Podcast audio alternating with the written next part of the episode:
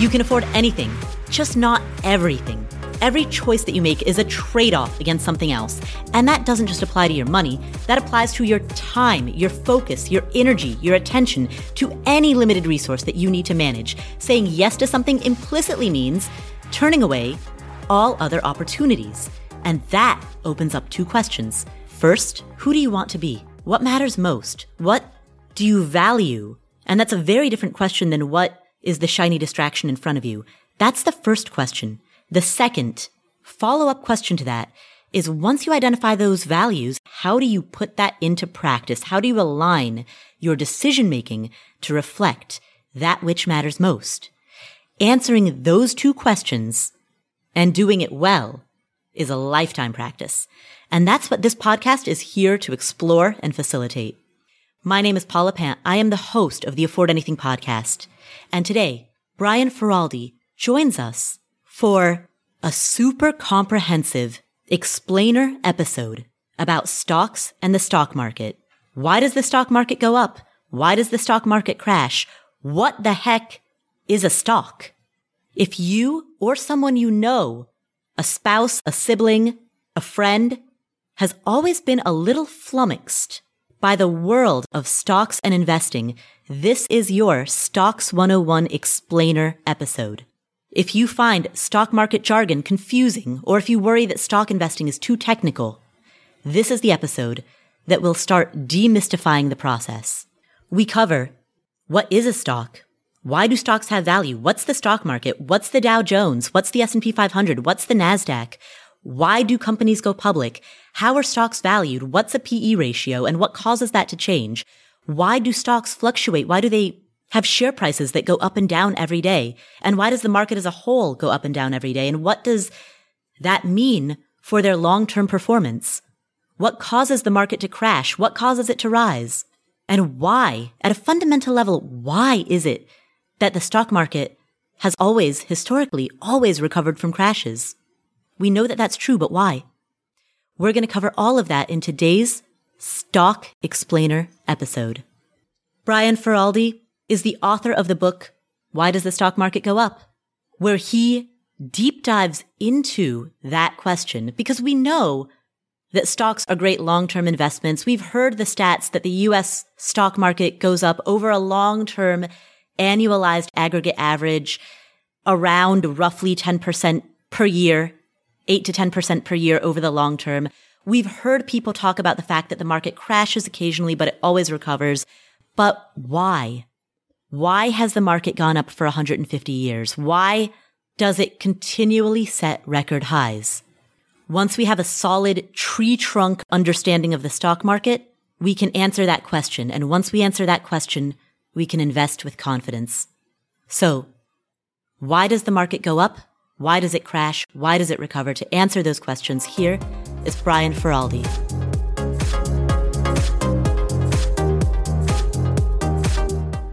Hey, Brian. Hey, Paula. How's it going? It's going great. How are you doing? I am great. And I want to kick off our conversation with the literally million dollar question, billion dollar question, really. Why does the stock market crash? Tell us. Maybe even the trillion dollar question. Yeah, Paula. it is. Yeah, it's, um, I'm sure. Yeah, it's a, it's a multi billion, if not trillion dollar question.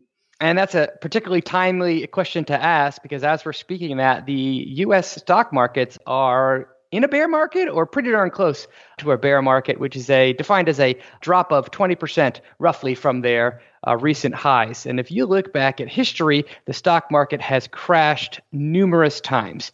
Now, to understand why the stock market crashes, you really have to understand what stock prices really represent at any given time. Whenever you see a stock price, this could be an individual company or the markets in general, what that's reflecting in a minute by minute basis is two things.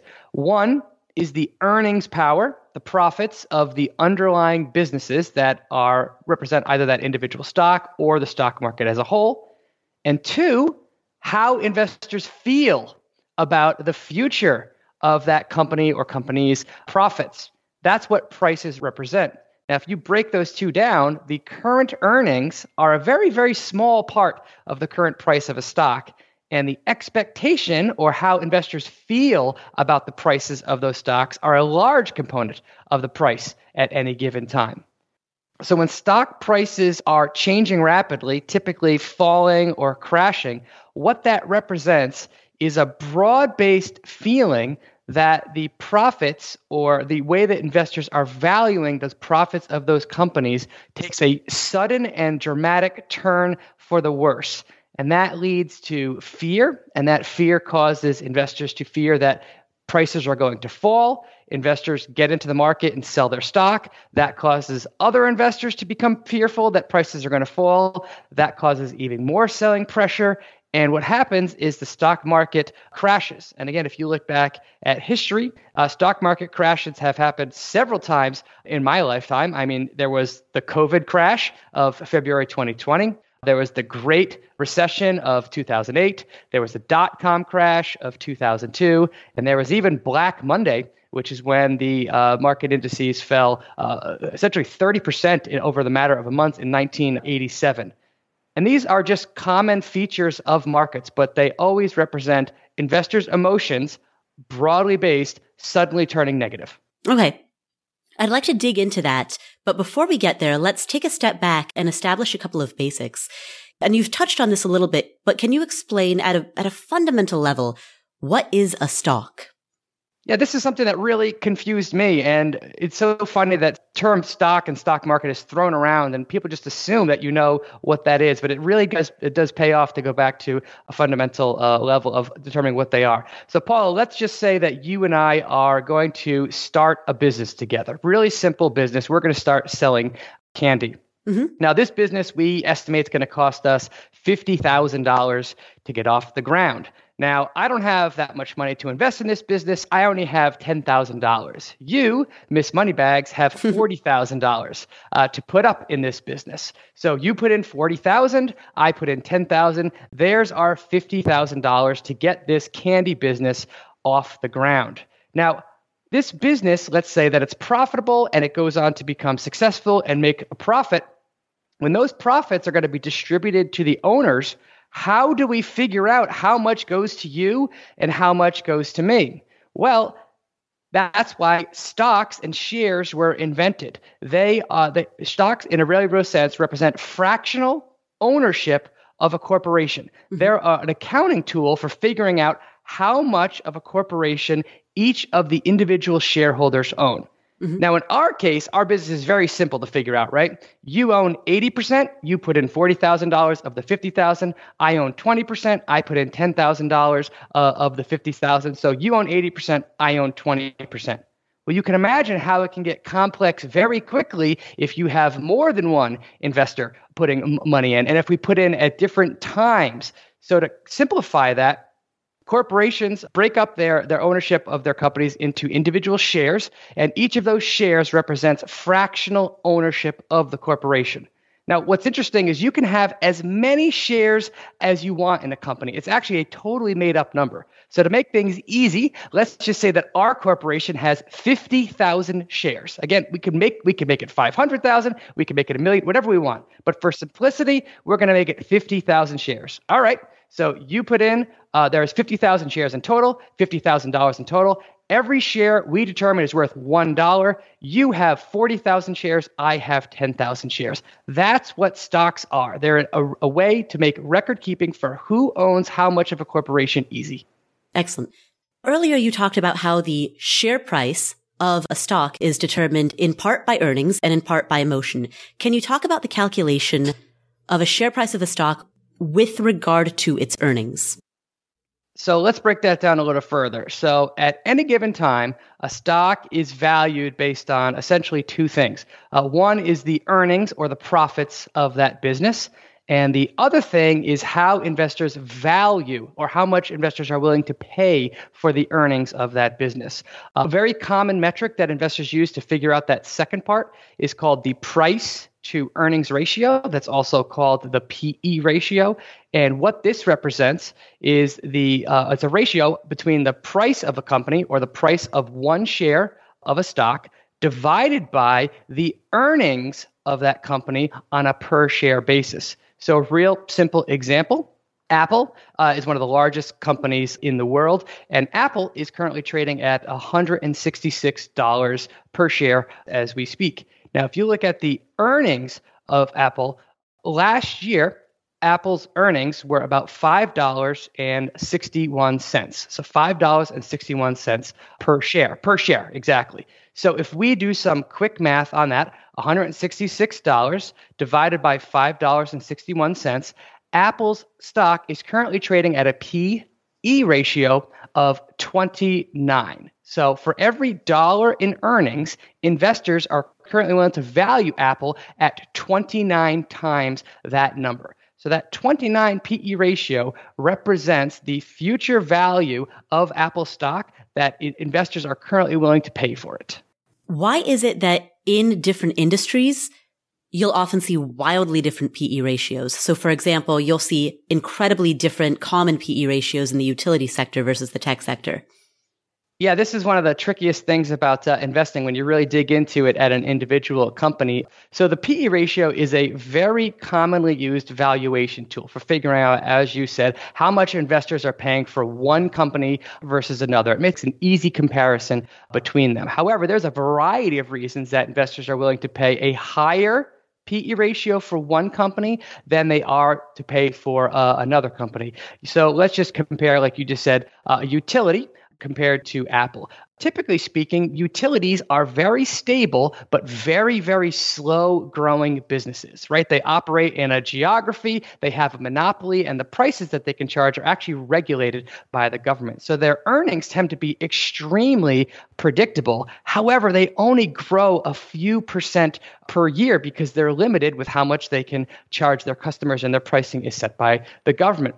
For that reason, investors don't have a lot of optimism in utilities to substantially grow their earnings over periods of time. For that reason, they tend to value the earnings power of utility at a lower rate than they would for a high growth company like a Microsoft or an Apple. So in Apple's case, their price to earnings ratio is 29. That's actually higher than the price to earnings ratio of the S&P 500 broadly. So that's investors' way of saying that they think that Apple is either one a higher quality business than the average company in the S&P 500 or it's going to grow faster than the average company in the S&P 500 or both.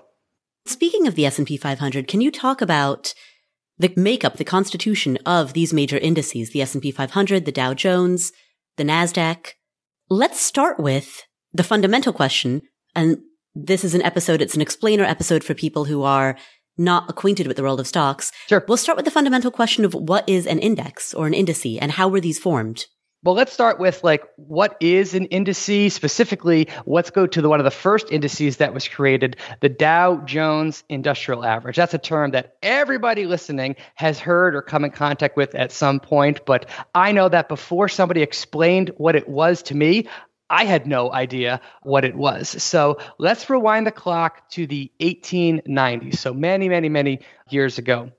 Back then, there were publicly traded uh, companies, and but publicly traded companies uh, in New York uh, specifically. Now, the newspaper at the time, which eventually became uh, the Wall Street Journal, reported the prices of stocks every single day. And they, the editor of the Wall Street Journal, his name was Charles Dow and he was printing these stock prices every day but there was no way that he could look at these stock prices which were just tables of moving prices and kind of summarize what happened in the market that day right some stocks went up some stocks went down but there wasn't a handy way that he could summarize for his readers what was going on in the markets. So his his business partner Edward Jones and Charles Dow invented a solution.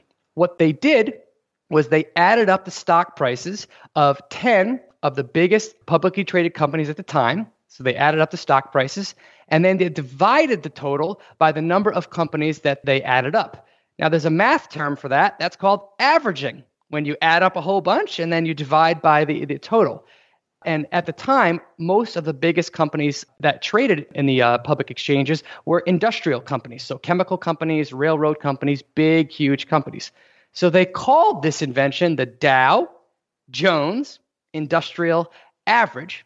And they started to report this number every day starting in 1896. And finally, they could take a small sample of stocks and they could use that to represent to their readers what happened in the stock market that day.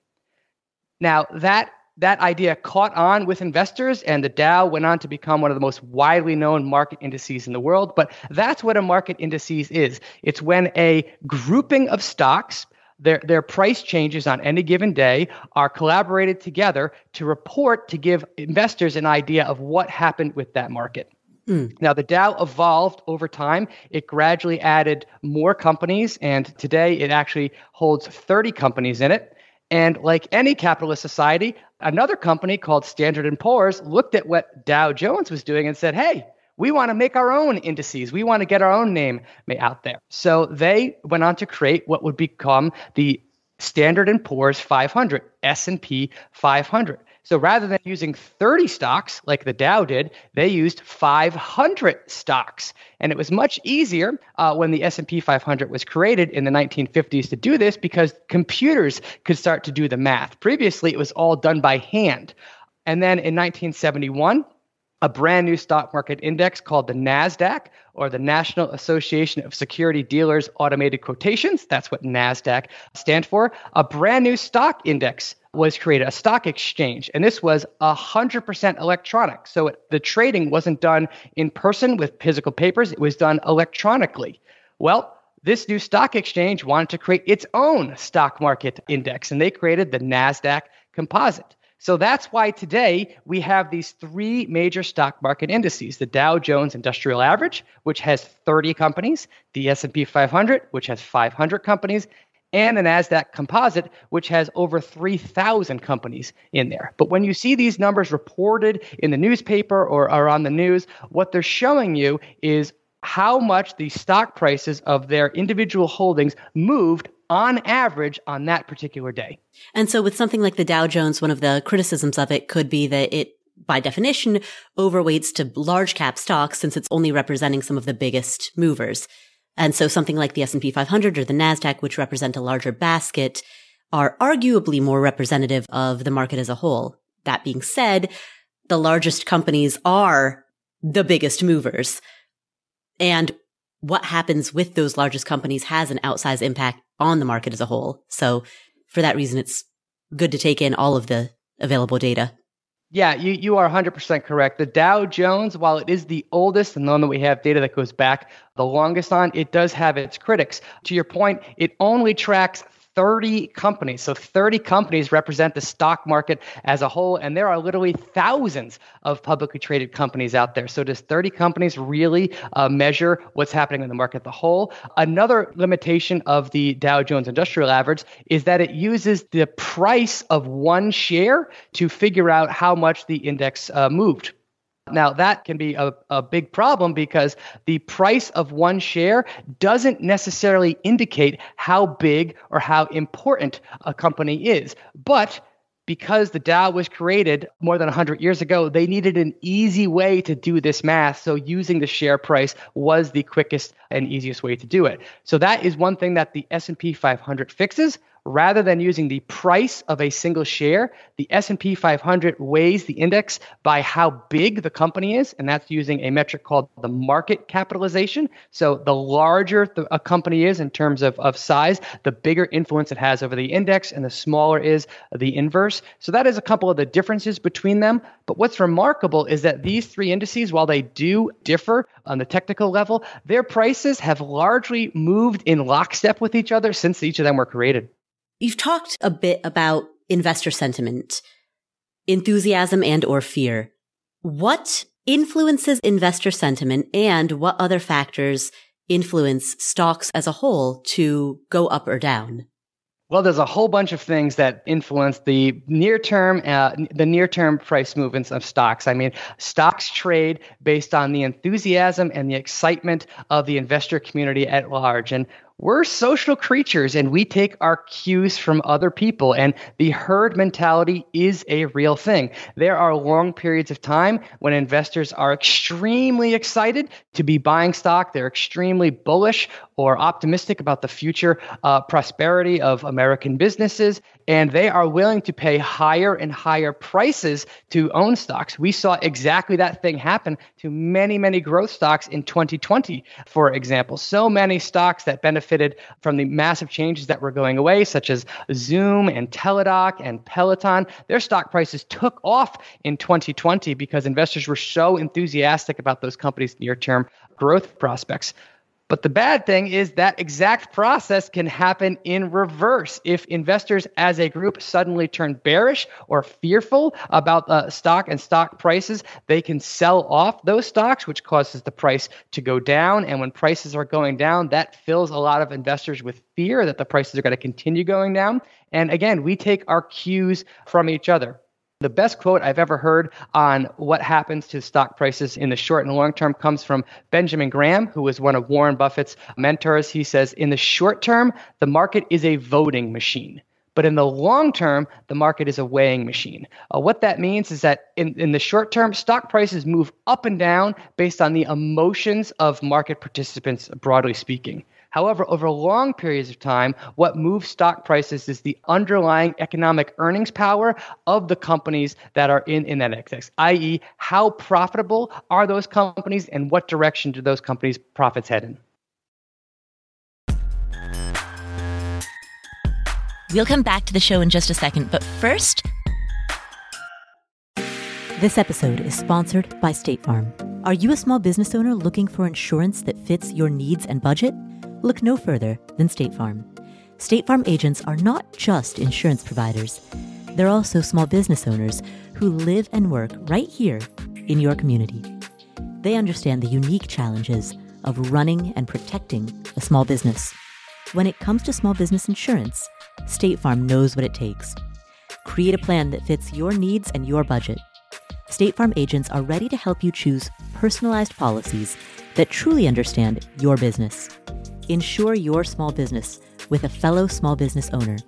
Talk to a State Farm agent today and get started on personalized small business insurance that fits your needs. Like a good neighbor, State Farm is there. Talk to your local agent today. All right, so what are some of the next really big goals that you're saving for? Maybe you're saving for a down payment on a home. Maybe you're saving to buy your next car in cash or to at least make a pretty big down payment on your next car. Maybe you're saving for a kid's college fund or for your own college fund. Well, there's an app called Monarch that makes it easy to help you reach your financial goals. In fact, the Wall Street Journal named it the best app for growing your savings. Monarch is the top rated all in one personal finance app.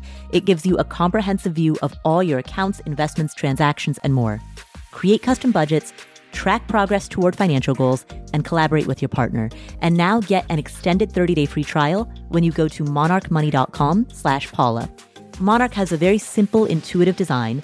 They have loads of built in features that help you collaborate with your spouse or partner, with your financial advisor. You know, you can invite them to your account at no extra cost.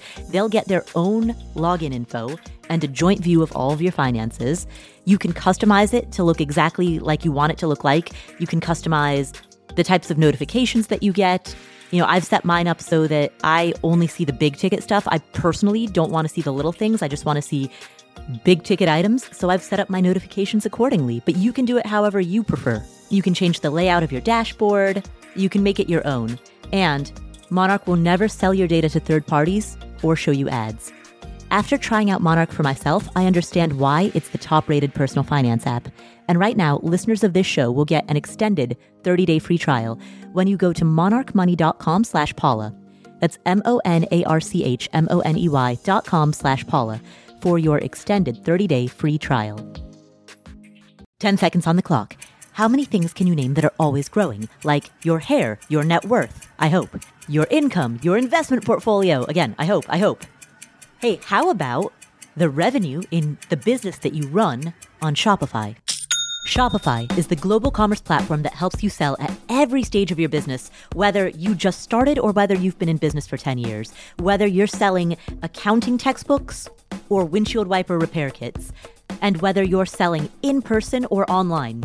If you're online, know that Shopify has the internet's best converting checkout, 36% better on average compared to other leading commerce platforms. And you can leverage AI with Shopify Magic, an AI powered all star. Now, what I like about Shopify is that it's there for you whether you are just beginning or whether you are doing your first million in revenue, your first dollar to your first million plus. Shopify powers 10% of all e commerce in the US. They have award winning help, and businesses that grow grow with Shopify. So sign up for a $1 per month trial period at shopify.com slash Paula, all lowercase. Go to shopify.com slash Paula now to grow your business, no matter what stage you're in. Shopify.com slash Paula.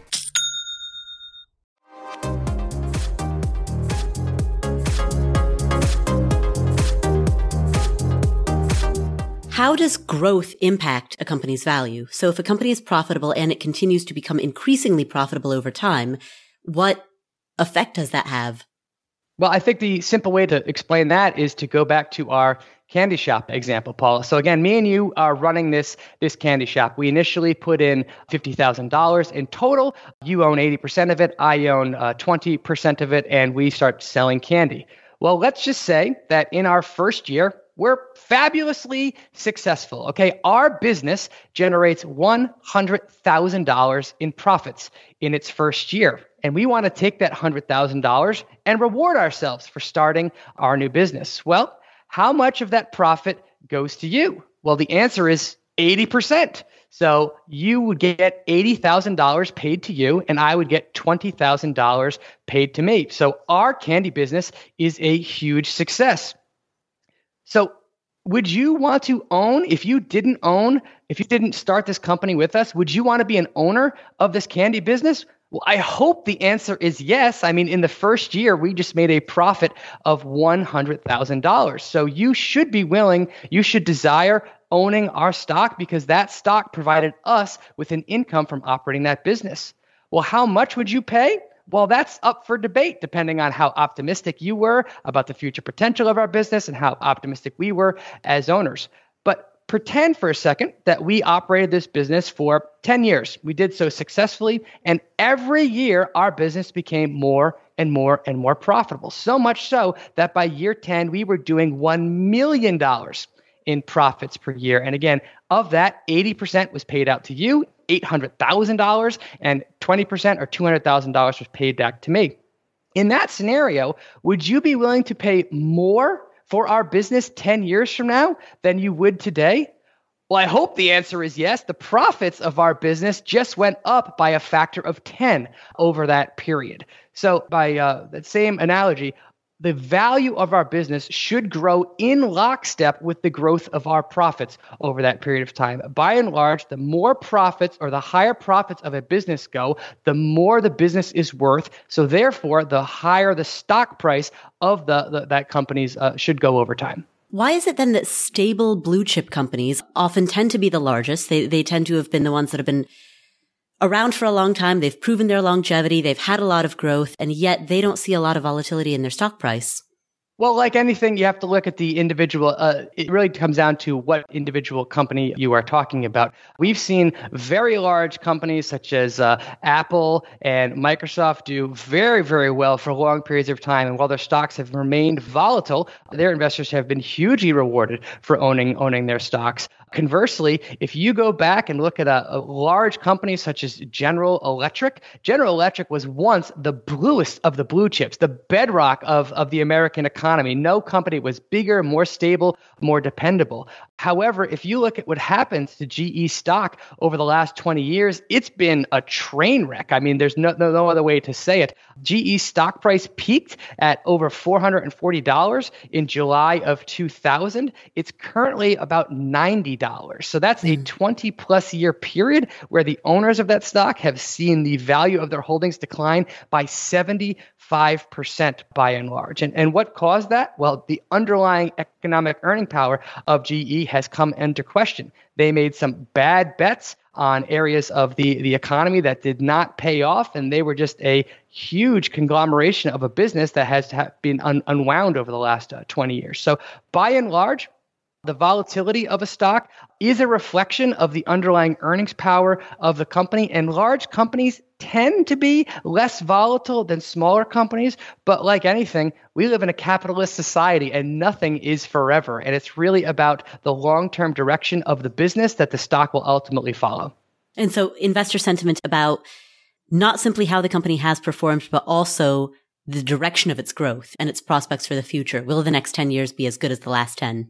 Exactly. That's a huge part of the price of a stock at any given time. It's not only what has a stock done previously, looking backwards, but a big part of stock prices is what the company expected to do moving forward. That optimism or pessimism is always reflected in the current price of that stock. Investors as an aggregate seem to be rather optimistic because the stock market as a whole tends to go up. Can you talk about how often the market goes up?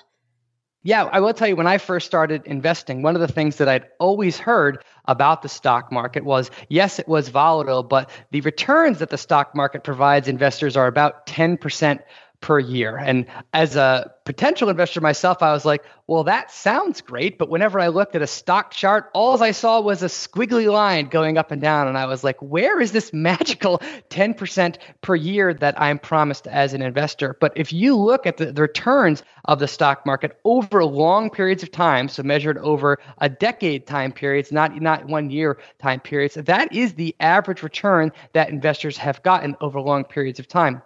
And we should also point out that that return comes in two primary format. The first way, and the, the way that most people think that they earn a return from a stock, is by the share price moving up. And the share price of the, the major indices does tend to move up over time. That's one way that investors earn a return. The second way that they earn a return is by pulling in the dividends from the stock that they own. And if you look historically, the dividend has provided a return of about 2 to 3% per year.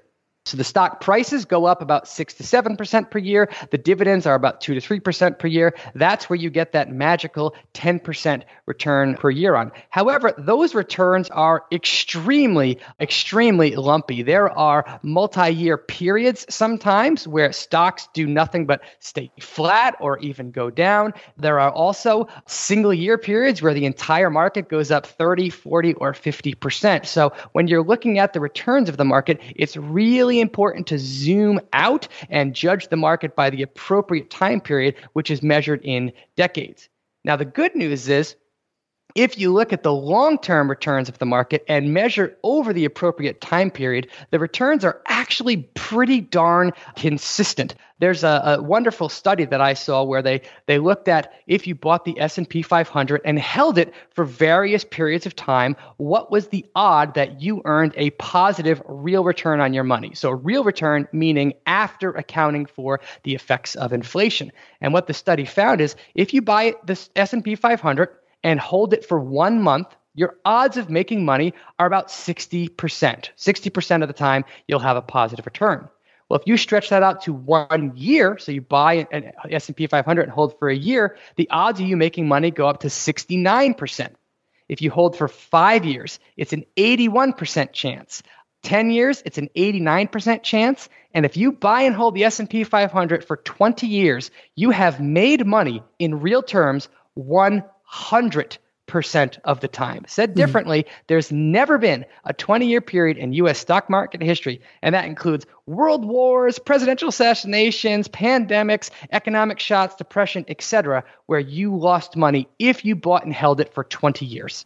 And so, on that note, let's talk about the converse. What causes the stock market to crash? Occasionally, those crashes, while they differ in severity and duration, Occasionally those crashes result in a market that stays low for an uncomfortably long period of time, such as the Great Recession of 2007, 2008. Yeah, I've spent a lot of time looking and thinking about stock market crashes. And if you're going to invest, this is something that is inevitably going to be put onto your plate. In fact, I think that uh, good investing is really about 90% mentally um, and emotionally preparing yourself to see a huge amount of wealth disappear in a short period of time. Because if you invest in the markets, that's going to happen. And how you act and how you behave in those times is going to determine almost everything about how your long term results set out. So, to your point, what is the source of these stock market crashes? There's been a variety of things. There's usually something going on in the macro environment that causes the stock market to crash. Historically, that was caused by uh, the Great Depression in 1929, uh, the Bay of Pigs crisis slash the Cuban Missile Crisis in 1961. There was the oil embargo and Watergate in 1973. There was huge inflation and high interest rates in the 1980s. There was the dot com crash in the 2000s. There was the Great Recession in 2007, uh, etc. In each of those cases, peak to trough, the market swooned by a huge percentage. In World War II, it fell 30%. In Watergate embargo, it fell 48%. In the dot com crash, it fell 59%. And in the Great Depression, it fell 86%. And in each, each of those cases, the time that it took investors to get back to whole was measured in a period of months or in even years. So that is just a feature of the market. If you invest for any amount of time, you can be 100% sure that you will face a severe stock market crash for a cause that is really unknown and unknowable ahead of time. However, as long as the underlying businesses that make up those indices recover and eventually go on to produce record profits, which has happened every single time this has happened, uh, you can be sure that stock prices will eventually recover from, from their lows and eventually go on to make new highs. Let's dive deeper. Why is that? Why does the stock market always recover from crashes? Again, this is something that really confused me when I was a, new investor. I mean, I remember watching the stock market when I was in college uh, during the 2001 terrorist attacks and the dot com explosion and just seeing the stock market go down, down, down. And I remember feeling like, well, that's it. Capitalism had a really good run, but but it's over now. And what happened? Well, the stock market eventually bottomed and then it eventually went on to reach a new high. And then I saw the Great Recession, which was terrible economic times, right? Unemployment rate skyrocketed, businesses were going under everywhere, housing prices were falling. It was awful. And the stock market crashed again. And I thought, well, okay, well, that's it, right? How are we going to recover from this?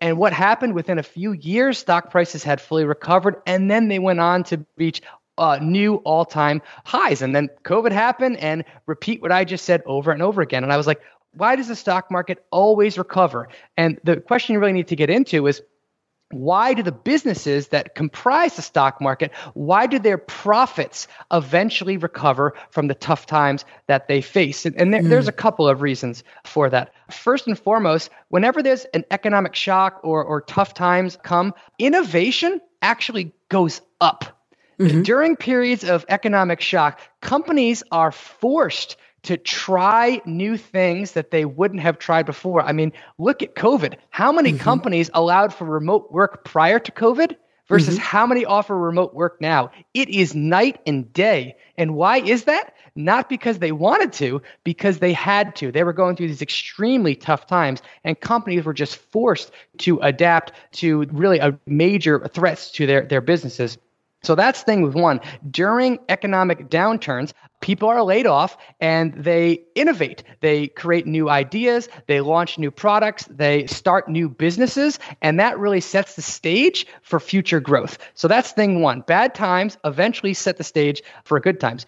Two, weak businesses, the weakest businesses in industries can't survive economic shocks as well as their stronger counterparts can. So that means that those weak businesses die, they fold up, or they get bought out by stronger businesses. So market share tends to consolidate.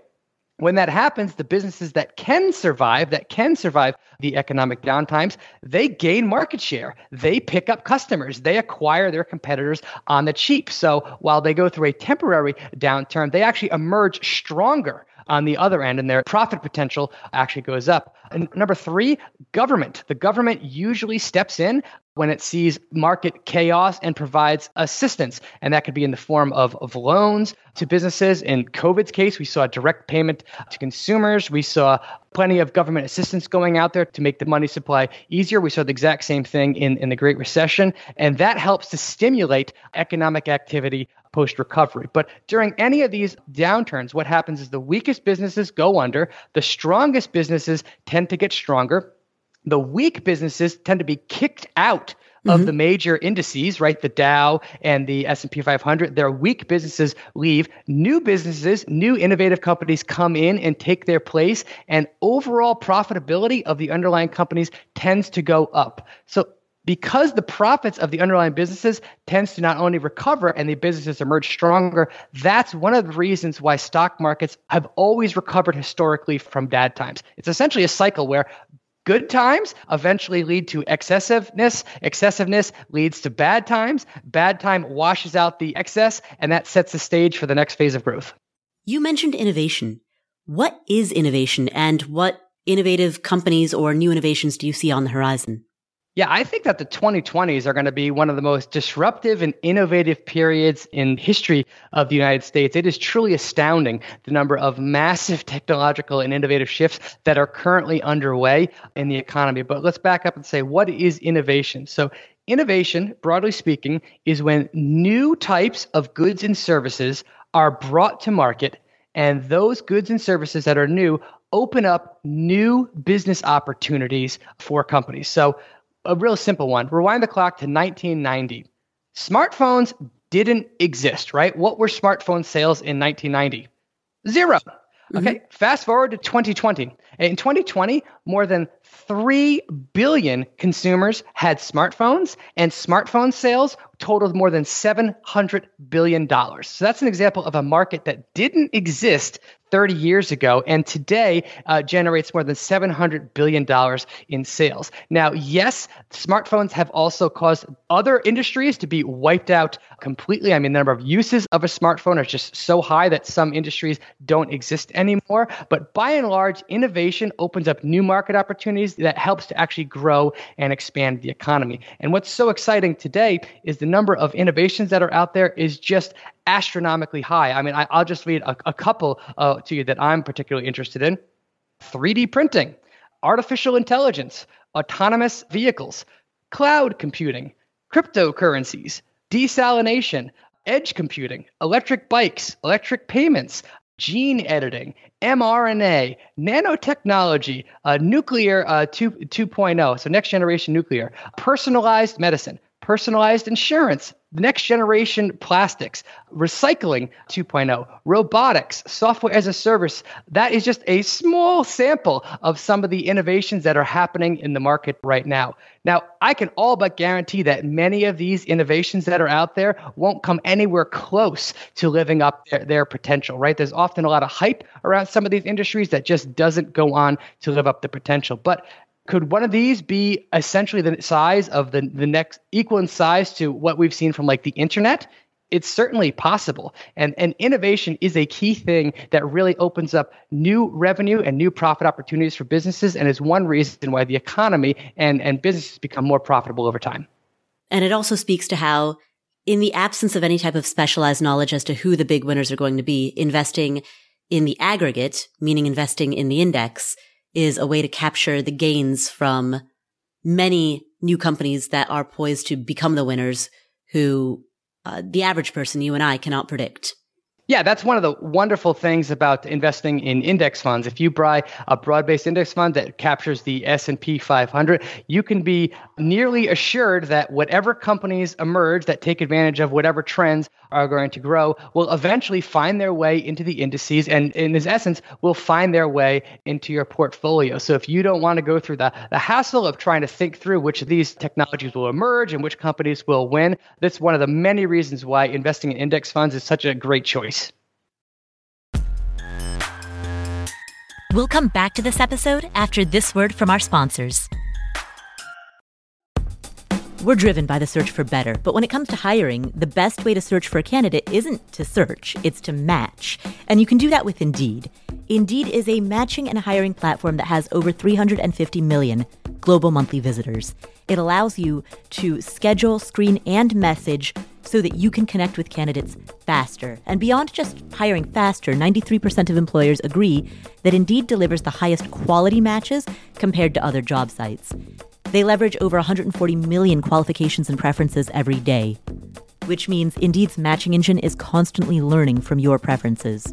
Whenever I hire somebody inside of Afford Anything, I'm doing so because we are already overloaded with work. We have way too much on our plates, and so we need to hire so that somebody can start taking some of that stuff off of our plates. But hiring itself is added workload on top of already busy workload. So it's great to have a platform like Indeed that helps you hire faster and find higher quality matches. And listeners of this show will get a $75 sponsored job credit to get your jobs more visibility at Indeed.com slash Paula. Just go to Indeed.com slash Paula right now and support our show by saying you heard about Indeed on this podcast. Indeed.com slash Paula. Terms and conditions apply. Need to hire? You need Indeed. Seeking the truth never gets old. Introducing June's Journey, the free to play mobile game that will immerse you in a thrilling murder mystery. Join June Parker as she uncovers hidden objects and clues to solve her sister's death in a beautifully illustrated world set in the roaring 20s. With new chapters added every week, the excitement never ends. Download June's Journey now on your Android or iOS device or play on PC through Facebook Games.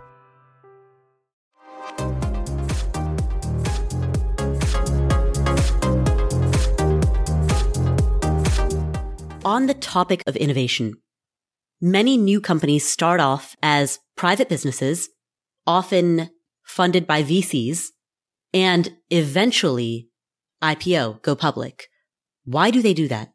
Yeah, if you look at what's happened today, the venture capital industry has essentially gone from nothing to being worth tens or even hundreds of billions of dollars today. But if you rewind the, rewind the clock, even like 30 years ago, the venture capital industry was essentially uh, nascent. And if you were a company that was growing and taking advantage of any sort of trend, one thing that's very common for companies like that is they need capital. Just think about like in the early days of Amazon.com when Jeff Bezos was founding it. It was a website, and think about how much things he needed to invest in in order to make Amazon into what it is today. He needed capital to buy the books that he was selling. He needed a warehouse to store them. He needed access to shipping solutions to get it out there. He needed to market his product. He needed to make his website accept payments. So he needed to hire engineers and, and marketing people and finance people.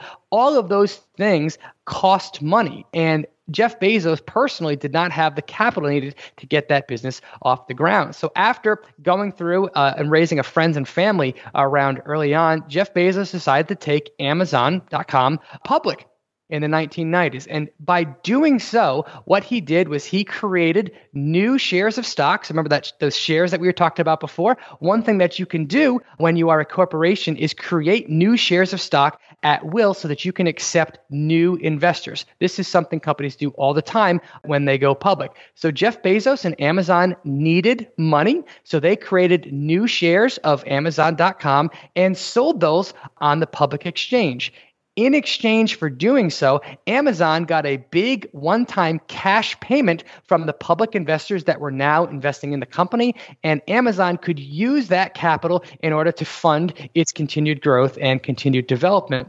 So that's one reason why companies go public and is the main reason that companies go public in order to raise capital. But there are other reasons that companies go public too. One reason sometimes is to cash out insiders or major investors. So, venture capitalists, for example, typically like to invest in a company and then hold that company for five years. After that, they're looking for an exit. Taking that company public allows them to unload their stock on the public markets because it no longer meets their criteria for what they're looking for.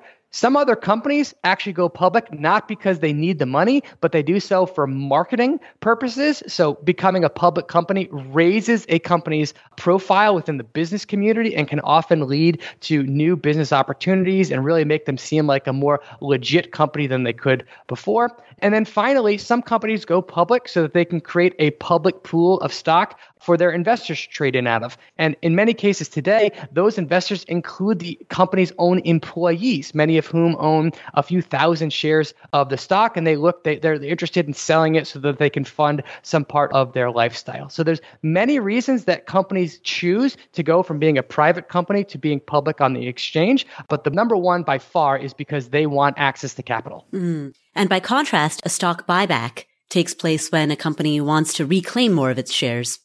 Can you talk about that?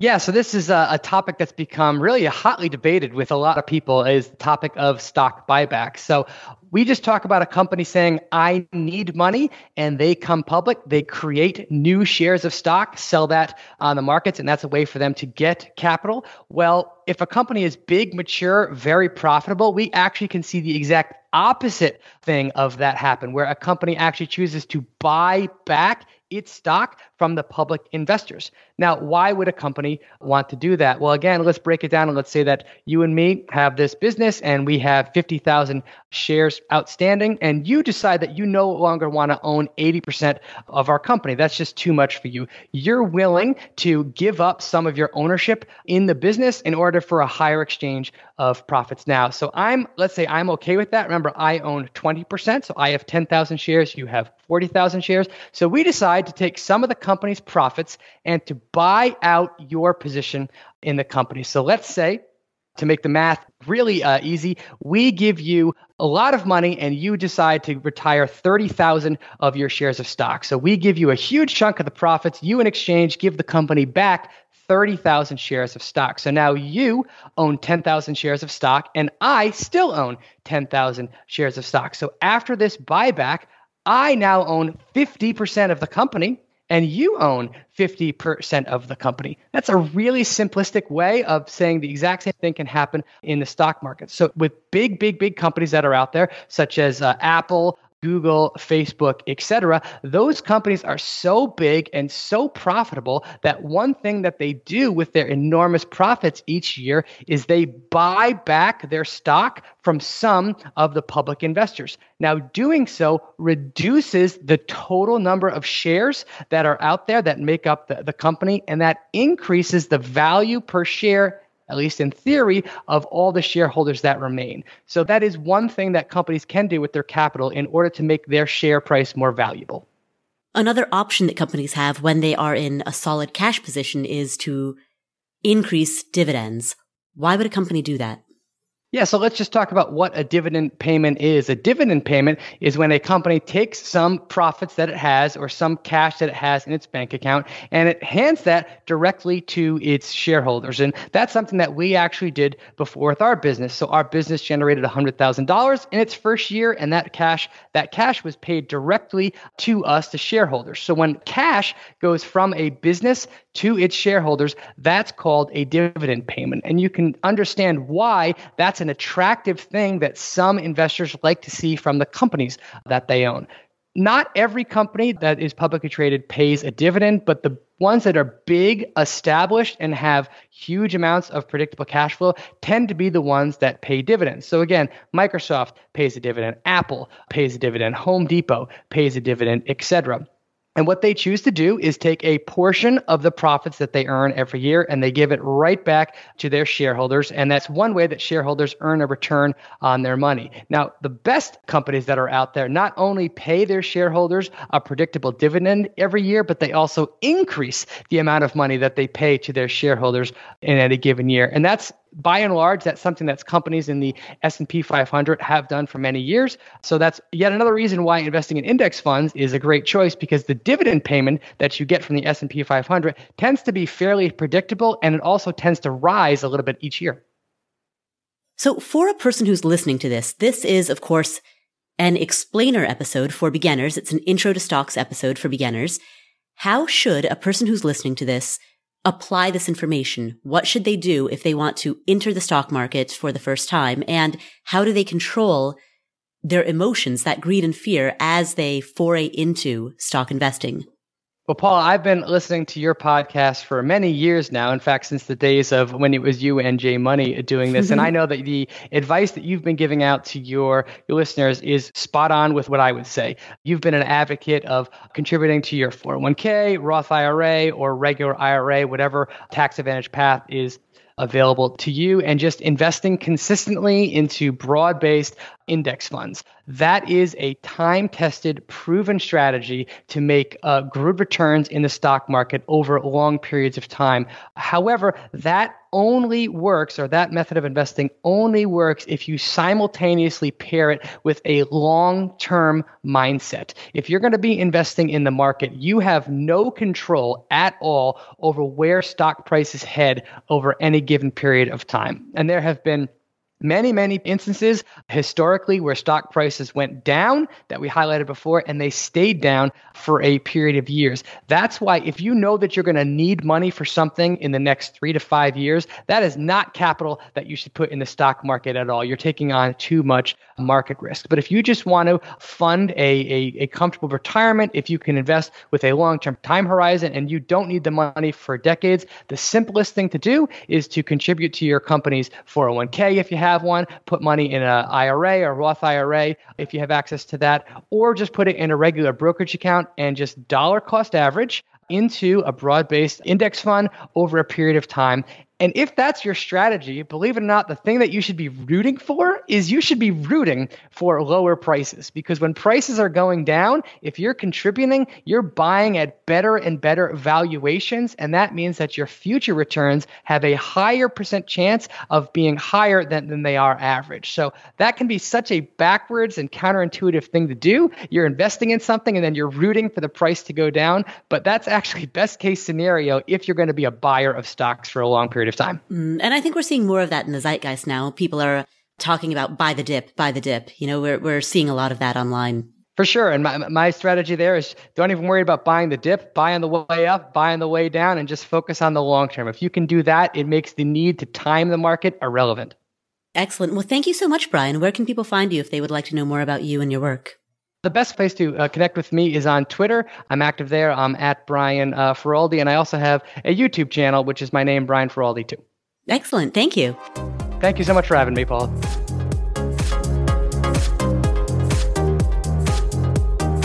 Thank you, Brian. What are three key takeaways that we got from this conversation?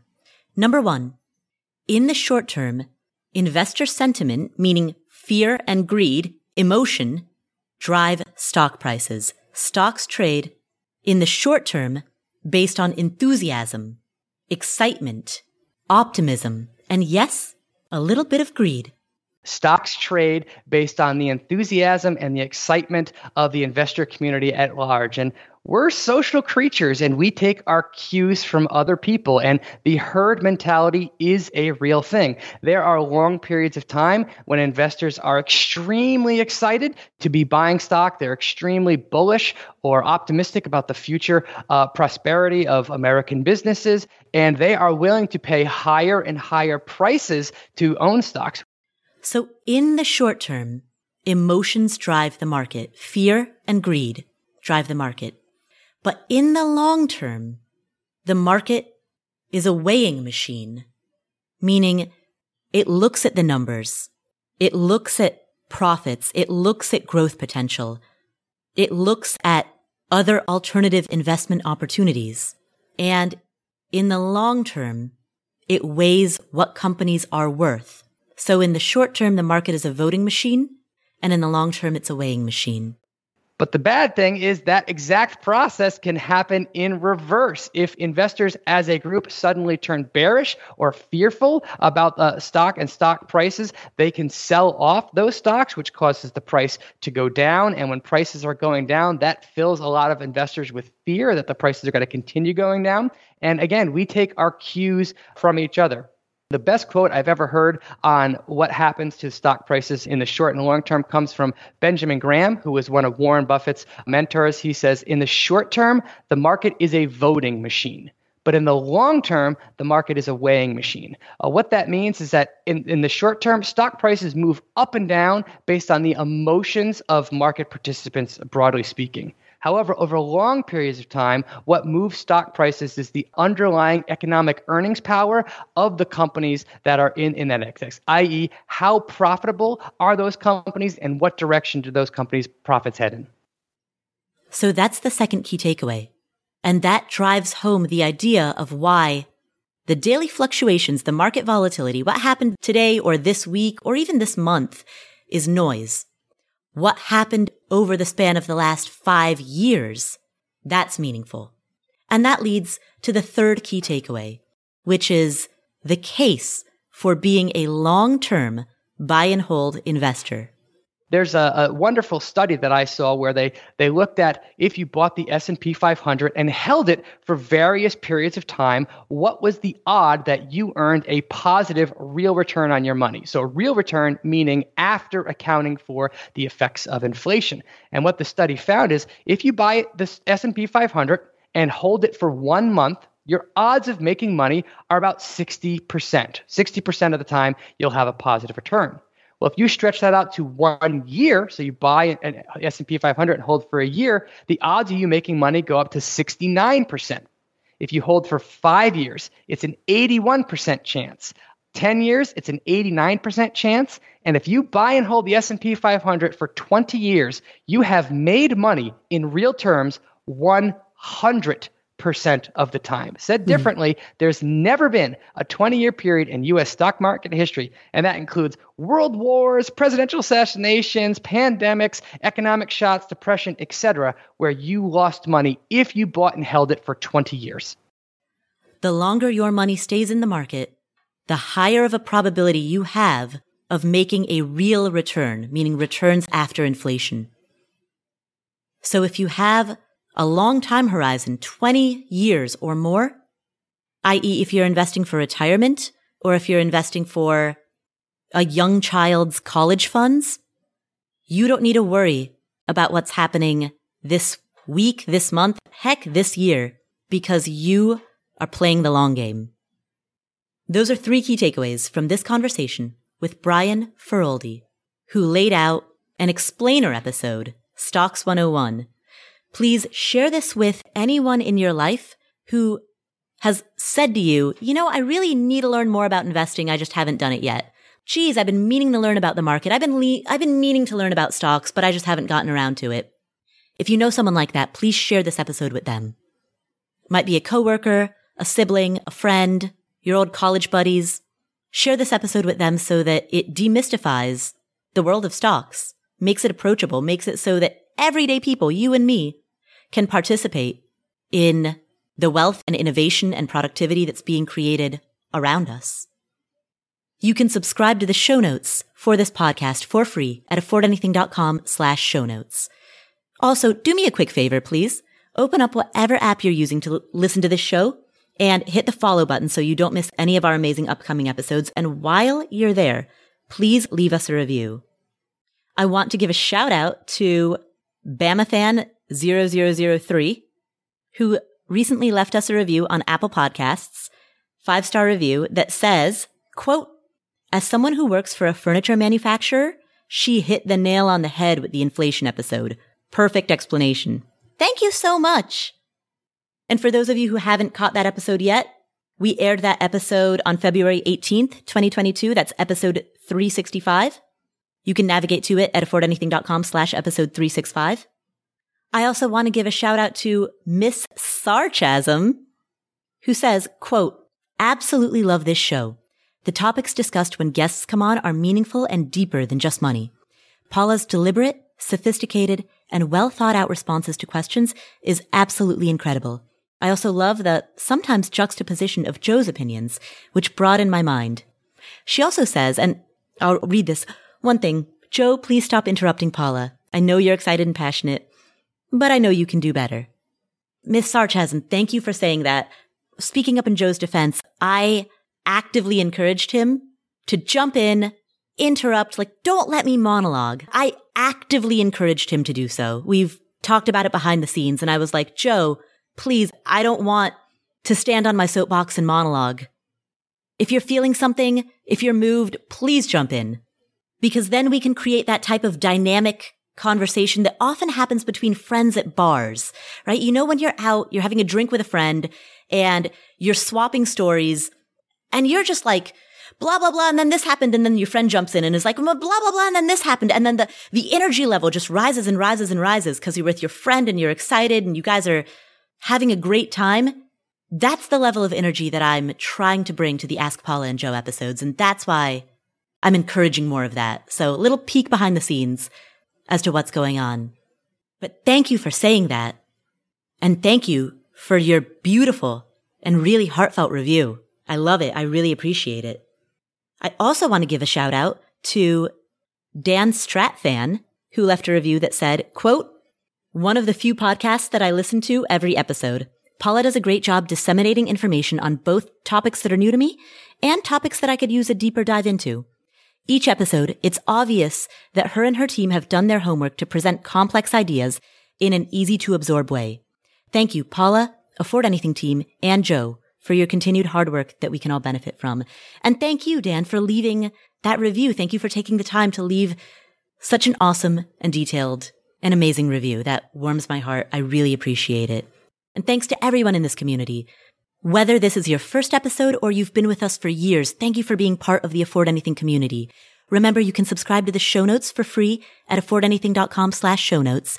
And you can chat with other members of the community at affordanything.com slash community. You can also find me on Instagram at Paula Pant, P-A-U-L-A, P-A-N-T. Thank you so much for tuning in. My name is Paula Pant. This is the Afford Anything podcast, and I will catch you in the next episode.